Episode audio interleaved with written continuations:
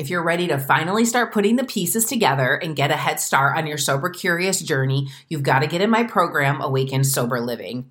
The secret sauce that really brings it all together is asking the right questions and then actually answering them. And then we go a little bit deeper. So if you're over the trap of trying to figure it out with moderation and stopping and starting all the time, this is the space for you to get a whole new perspective and make space for something new to come through. And that something new is more of you.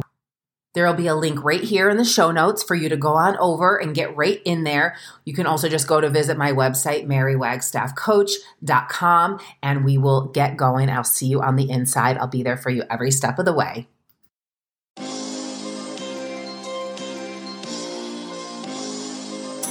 Welcome, welcome. My name is Mary Wagstaff. I am a holistic alcohol coach who ended a 20 year relationship to alcohol without labels counting days, or ever making excuses. Now I help women just like you from around the world do the same with my one on one private coaching program.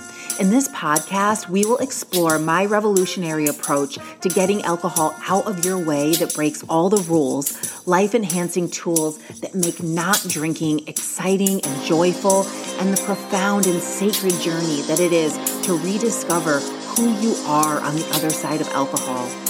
This show is not a substitution for rehabilitation, medical treatment, or advice, so please talk to a medical professional if your alcohol consumption is at risk to your mental or physical health. Now, on with the show.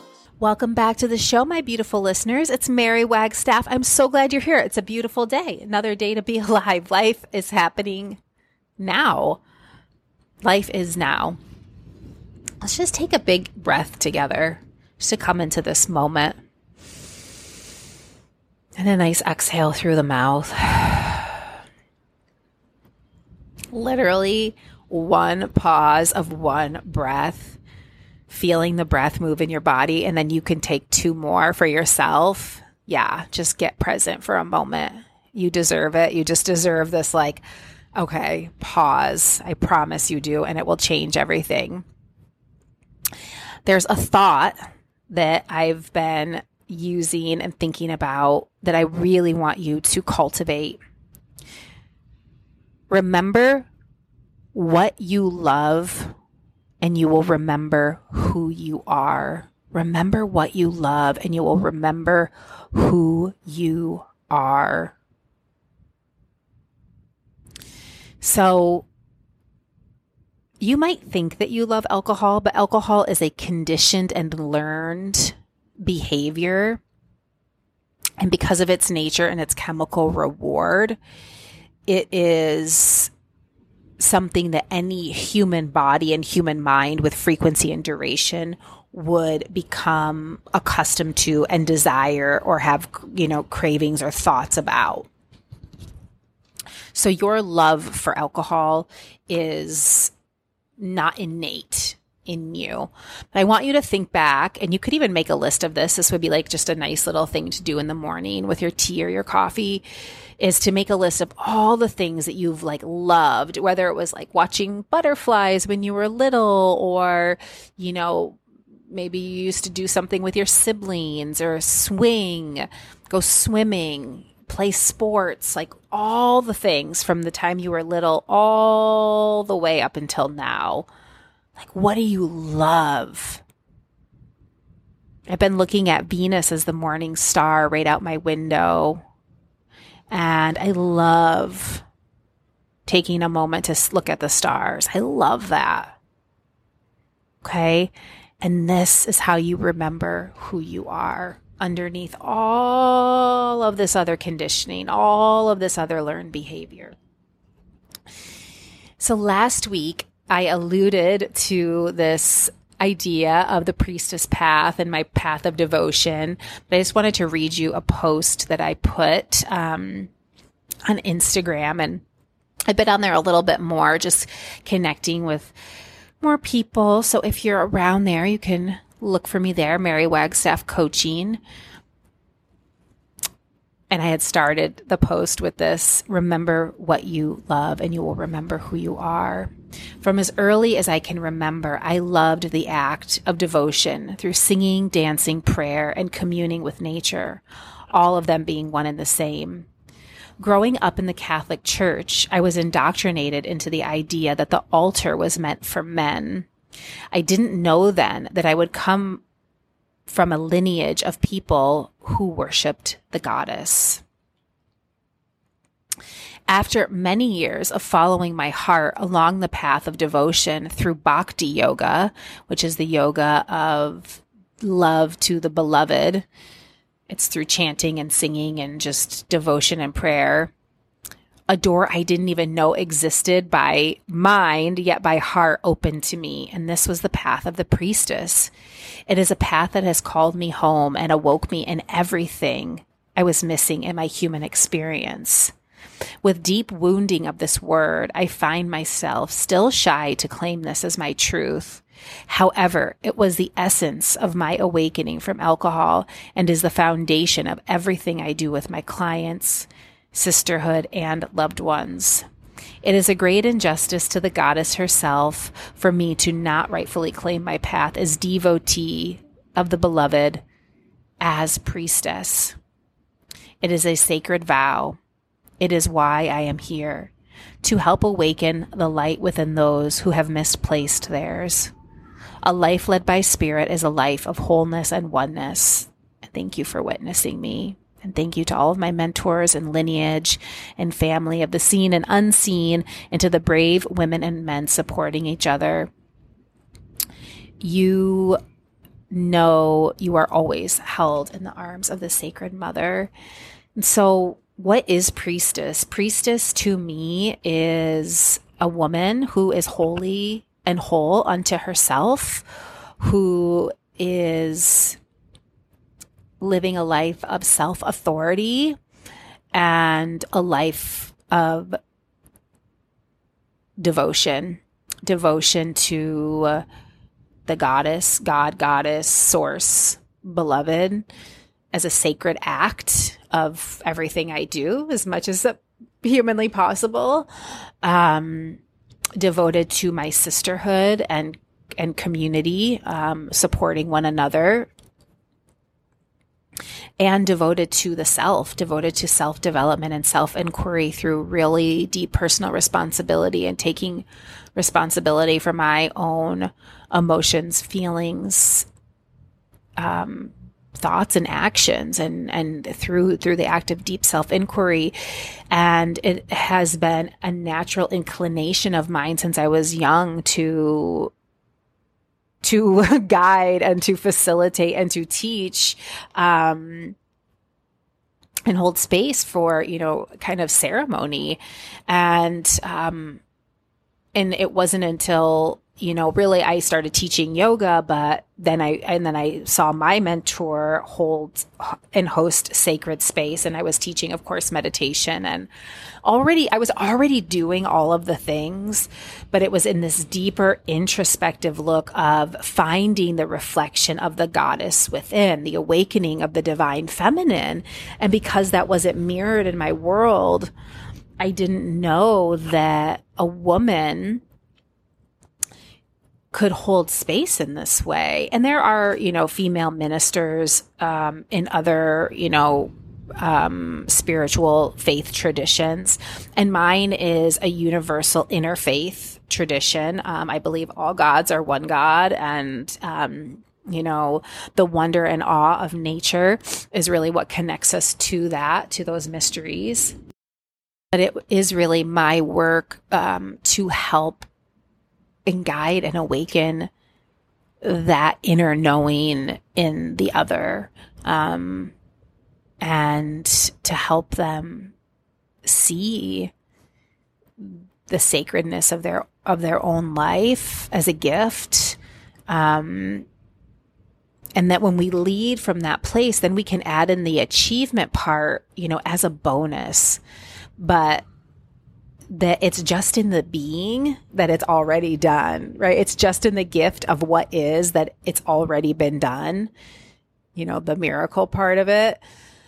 So someday it is my dream to have a sacred space, temple, um, without pews, where there is just celebration and dance and lots of fun and, you know, where we can come together, um, and to do deep ritual as well. Um, you know, and I'm I'm initiating myself in all sorts of ways all of the time and every trigger every time that my expectations and my conditions for life aren't met, it's an oppor- it's it's an another initiation, right? It's another initiation to see how I can grow, to see the bandwidth and my capacity for for flexibility, for change, for seeing things from a new lens. And it doesn't happen instantly, right? But then I, there's like this deep bow of reverence to source, to the universe of like thank you for this lesson, right? Because it's it's just going to make my experience here in this in this timeline richer. It's going to make my ability to express to you more um, to be kinder and and and less reactive to the people that I love the most and you know to just like let it be second nature. Just you know yeah everything is god. Everything is you know that concept of like it's already been done that you can just relax. Like there's but we have human brains and they're hard to manage and um especially when there's a lot of things out of our control or you know the, this idea of uncertainty you know i love that concept. It's like so silly. Uncertainty. Like it's all always uncertain unless you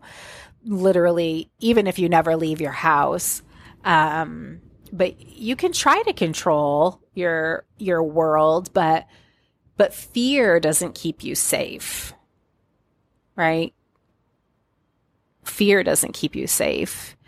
Being prepared, being mentally flexible, having emotional agility is what's going to really protect you. Being drunk, that definitely doesn't keep you safe. right? Um, like I want to be ready. I want to be clear. I want to be sharp. I want to be limber. I want to be ready to go if shit hits the fan, whatever that means but I'm kind of a survivalist too in some ways.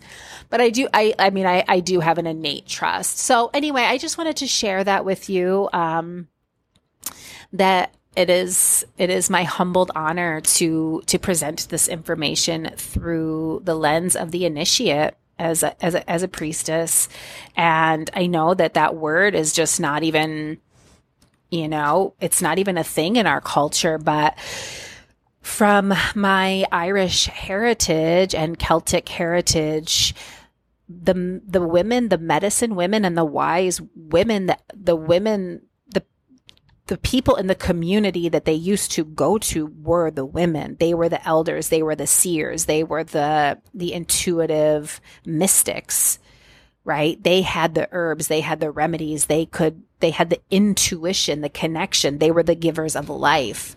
And they were the priestesses and the witches. And i my my great grandmother my grandmother and my mother um, very much um, performed a lot of sorcery.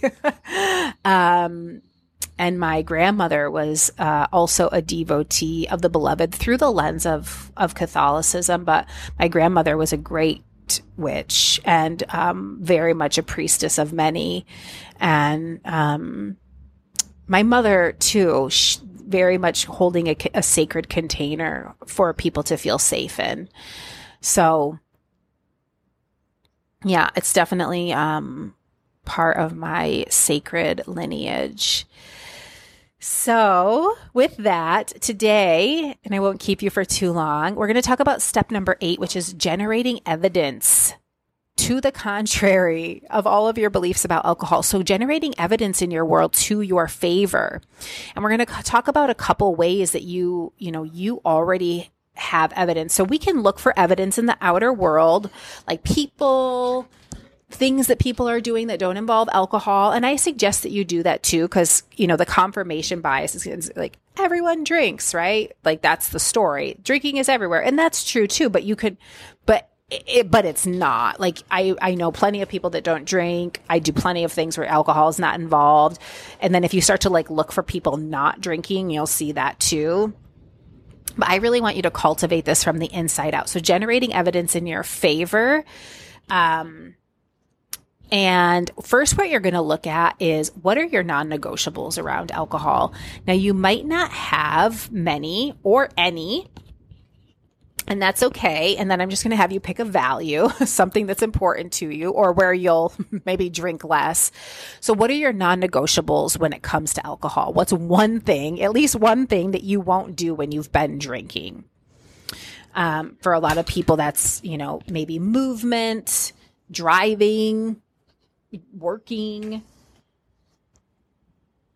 and then I want you to go three whys deep. I want you to ask yourself why, and then why to that answer, why to that answer, and why until you um, find a value, find where it's really juicy. So, you know, some things like this is because it's an integrity, you know, because it's, um, the value is compassion, integrity, responsibility. And then I want you to use that reason to build your belief in every other area of your life where it feels impossible to not drink. So if I don't drink and drive because I want to be responsible, to strangers, to the people, to myself, to the other people that I'm with, why wouldn't I want that in every other area? Right. So I really want you to infuse that into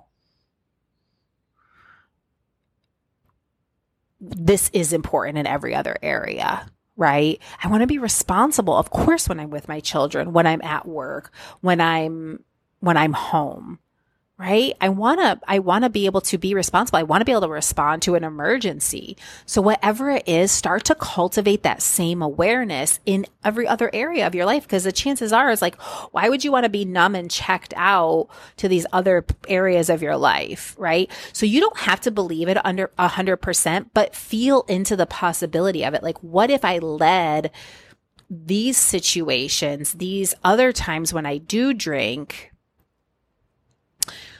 with this same value. Okay. And then you're going to start to generate evidence. So you already have evidence that you can live life, you know, without alcohol. It's like you get up in the morning, you walk the dog, you know, it's like, um, someone was telling me that there's like this beautiful place that they love to watch the sunset and they walk there in the morning without drinking but in the evening it's like they couldn't imagine you know sitting there without the alcohol and it's like but you already do it in the morning so it's really no different in the evening the circumstances are com- totally the same right but the buildup of the pressure of alcohol is at least 50% of why you need to relax at the end of the day. once that's gone, once the desire for alcohol is redu- reduced and then gone, that need to quote unquote relax at the end of the day becomes at least 50% less. And then we just coach around, you know, the other thoughts that are creating stress for you because stress isn't a circumstance. It's created by your thinking. Um, in most scenarios, unless, you know, there's, there's, you know, very traumatic triggering circumstances, of course. So these these beliefs that you already believe this value, they have a frequency that is going to support change, motivation and inspire growth. This is taking action from your higher self. So for whatever reason in this area, there is a deeper part of you, a part of your value system that is leading the way already. And you might, you know, if it's like, oh, it's because I would get in trouble, but why is that important? So just keep thinking this so many times that it hurts your brain because a belief is just a thought that you think over and over and over and over and over again. So just keep thinking this thought in every single area. Let that start to fuel your belief goal because you already believe it. It is already important to you. And so the other, um, so generating evidence, and you can find this and you're starting with your non negotiables around alcohol. And like I said, if you don't have any non negotiables, um, I'm not laughing at you. I didn't have very many. So, but a lot of people don't. It's like, yeah, I've drank at work. I've, um, I've drank everywhere pretty much. Find something that is important to you. Find something where you're like, drink less or a time maybe when you haven't drank and why or where you you know wouldn't drink often. Like some people will have a drink when they go out to lunch or something like that but it's not happening often at work. Like why you're not drunk at work right? Um and and then ask yourself why. And then the other um, way you're going to generate evidence that you already have for to the contrary of your beliefs around alcohol is situations that you that you also respond to without alcohol. So um times in your life where you used to drink regularly that you don't anymore. So habitual times where you used to regularly drink that you don't anymore and how for, for whatever reason that's naturally fallen away because not all urges and triggers are created the same. And I guarantee you already have evidence for a time when you used to drink regularly and you don't. Maybe you used to work at a restaurant and you would drink while you were working and then you started an office job and you don't drink anymore, right? Or maybe you used to do brunch on Sunday mornings and then you realized, you know, with mimosas and then you realized it just like ruined your Sundays and so you stopped doing that. So find and I'm going to go through these list uh, this list of different types of urges and evidence that you already have for not drinking in those situations. So habitual, regularly drinking that is second nature. So a time when you used to drink, or maybe you know you you go out to um, to happy hour, but you have something really important to do that is quote unquote important to you to do afterwards. Like you have to drive to pick up the kids. So it's easy for you to refrain from alcohol, right? And you, and you don't. So habitual drinking, where have you changed that behavior? Or um, where where that habitual drinking has become less in some areas. Coping, so ways that you use alcohol as a process for, you know, a tool for processing or suppressing emotion. So think about ways that you process emotions without alcohol. Some people are really good at, um, you know, being kind of a, a leader when when you know uh, disaster strikes right? When there's like something that gets changed and off course and some people like step up to the plate and they're like i've got this and other people are like i need a drink right? So where are you good at processing emotions where you don't need a drink? And what emotions are those? Or when you can when you're like super excited and happy and you don't need more alcohol to just be super excited and happy. Like maybe you go to your kids' sporting events and you're just like in it or you watch sports and um, just being in that enthusiasm it doesn't lead to drinking, right? You don't have that association. So, where do you process or experience emotion without needing a drink? And then, what situational events do does drinking occur at that you don't that you don't drink at, right?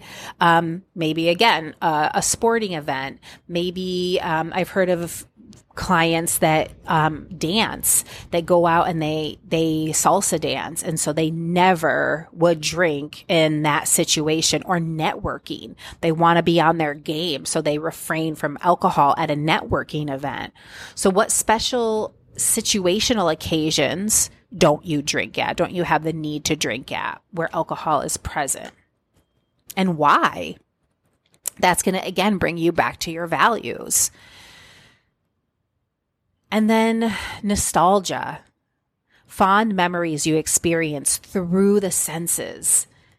What are some of your favorite memories that don't involve drinking? My favorite memories are sitting with my grandma and holding her hand. And I used to rub her feet when I was little, and I used to go to bingo with her. And I never drank at any of those scenarios. I didn't really drink much with my grandma uh, until later in life. She was a drinker at some point, but then she really stopped drinking. But um, so that beautiful nostalgia and some of the most beautiful memories, like your maybe your a wedding, your children's wedding.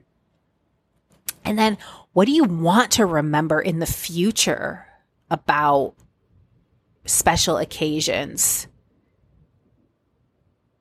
Your loved ones, special events, Christmases, New Year's birthdays. How do you want to remember those? What do you want your heightened senses to be? Think about your most memorable birthday. Did it involve alcohol? It may have.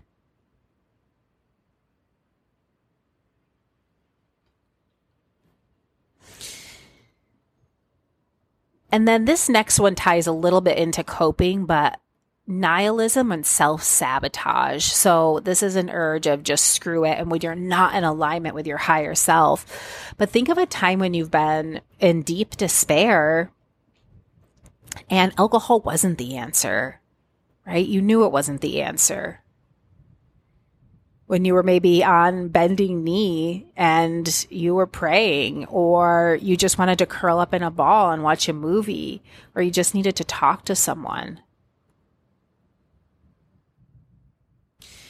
And then the last one is life or trauma, life events or trauma that you haven't yet experienced. So you won't know this, but this is another kind of coping time. But think about a time that you experienced something that felt very traumatic for you and you didn't turn to alcohol? And how do you want to show up for really big events in your life? Do you want to check out? Do you want to not process them? Do you want to bury them? Or do you want to feel through them move through them, be present for them, support the people around you, support yourself with wholeness and wellness and radiance.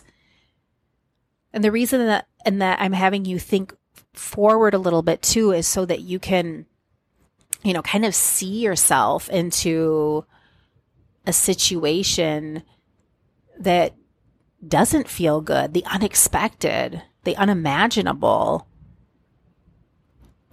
and how you want to show up with your belief goal. So there's a lot of ways to generate evidence. And then this week, what I really want you to do is look at your non negotiables, apply that value to other areas of your life, and you're going to generate more evidence. So try it for every single area. So, like I said, if you're, if you're, so let's just keep with the, the example responsibility. If your example is responsibility, I want you to use that for why it would work at five o'clock when you're cooking dinner case I need to take anyone to the emergency room, right? So I can get as much, uh, utilize my evening as much as possible tonight. So I can be present for my children and helping them with their homework. So I can honor my vow and my word to myself, right? Like that value will apply to anything if you allow it. And then you're going to get through it and you're going to have more evidence that, wow, that worked. That was better. I actually had an amazing evening. And you're going to wake up in the morning, you're going to be like, woohoo! I'm feeling amazing. And then I'm going to put this list of these urges, urge types in the show notes, but I want you to go through them also and at least give yourself one example of each of either how it's changed, like a way that you used to respond to these things with alcohol and you don't anymore, or ways that you, you know, naturally just haven't done that because you're in alignment with your values. You're in alignment with your higher self. And whether or not you think it might be of an external factor, it doesn't matter because it has to deep down, like you're still making the choice. All right. Have an amazing week. If you haven't already, head over to Apple Podcasts and leave the five star review with what you love about the show. If a life of deeper self mastery and feminine embodiment is calling you, but alcohol is the one constant in your way, I want to invite you to check out my one on one coaching program. It's your opportunity to apply the tools and principles from the show to your life one step at a time. Together, we create the safe and sacred container to explore the habit of alcohol, the power of choice, and awaken your inner light. Schedule a complimentary alignment session where I will help you uncover the next best step for you on your journey of discovering what's possible on the other side of alcohol. Follow the link in the show notes or on my website, marywagstaffcoach.com. I can't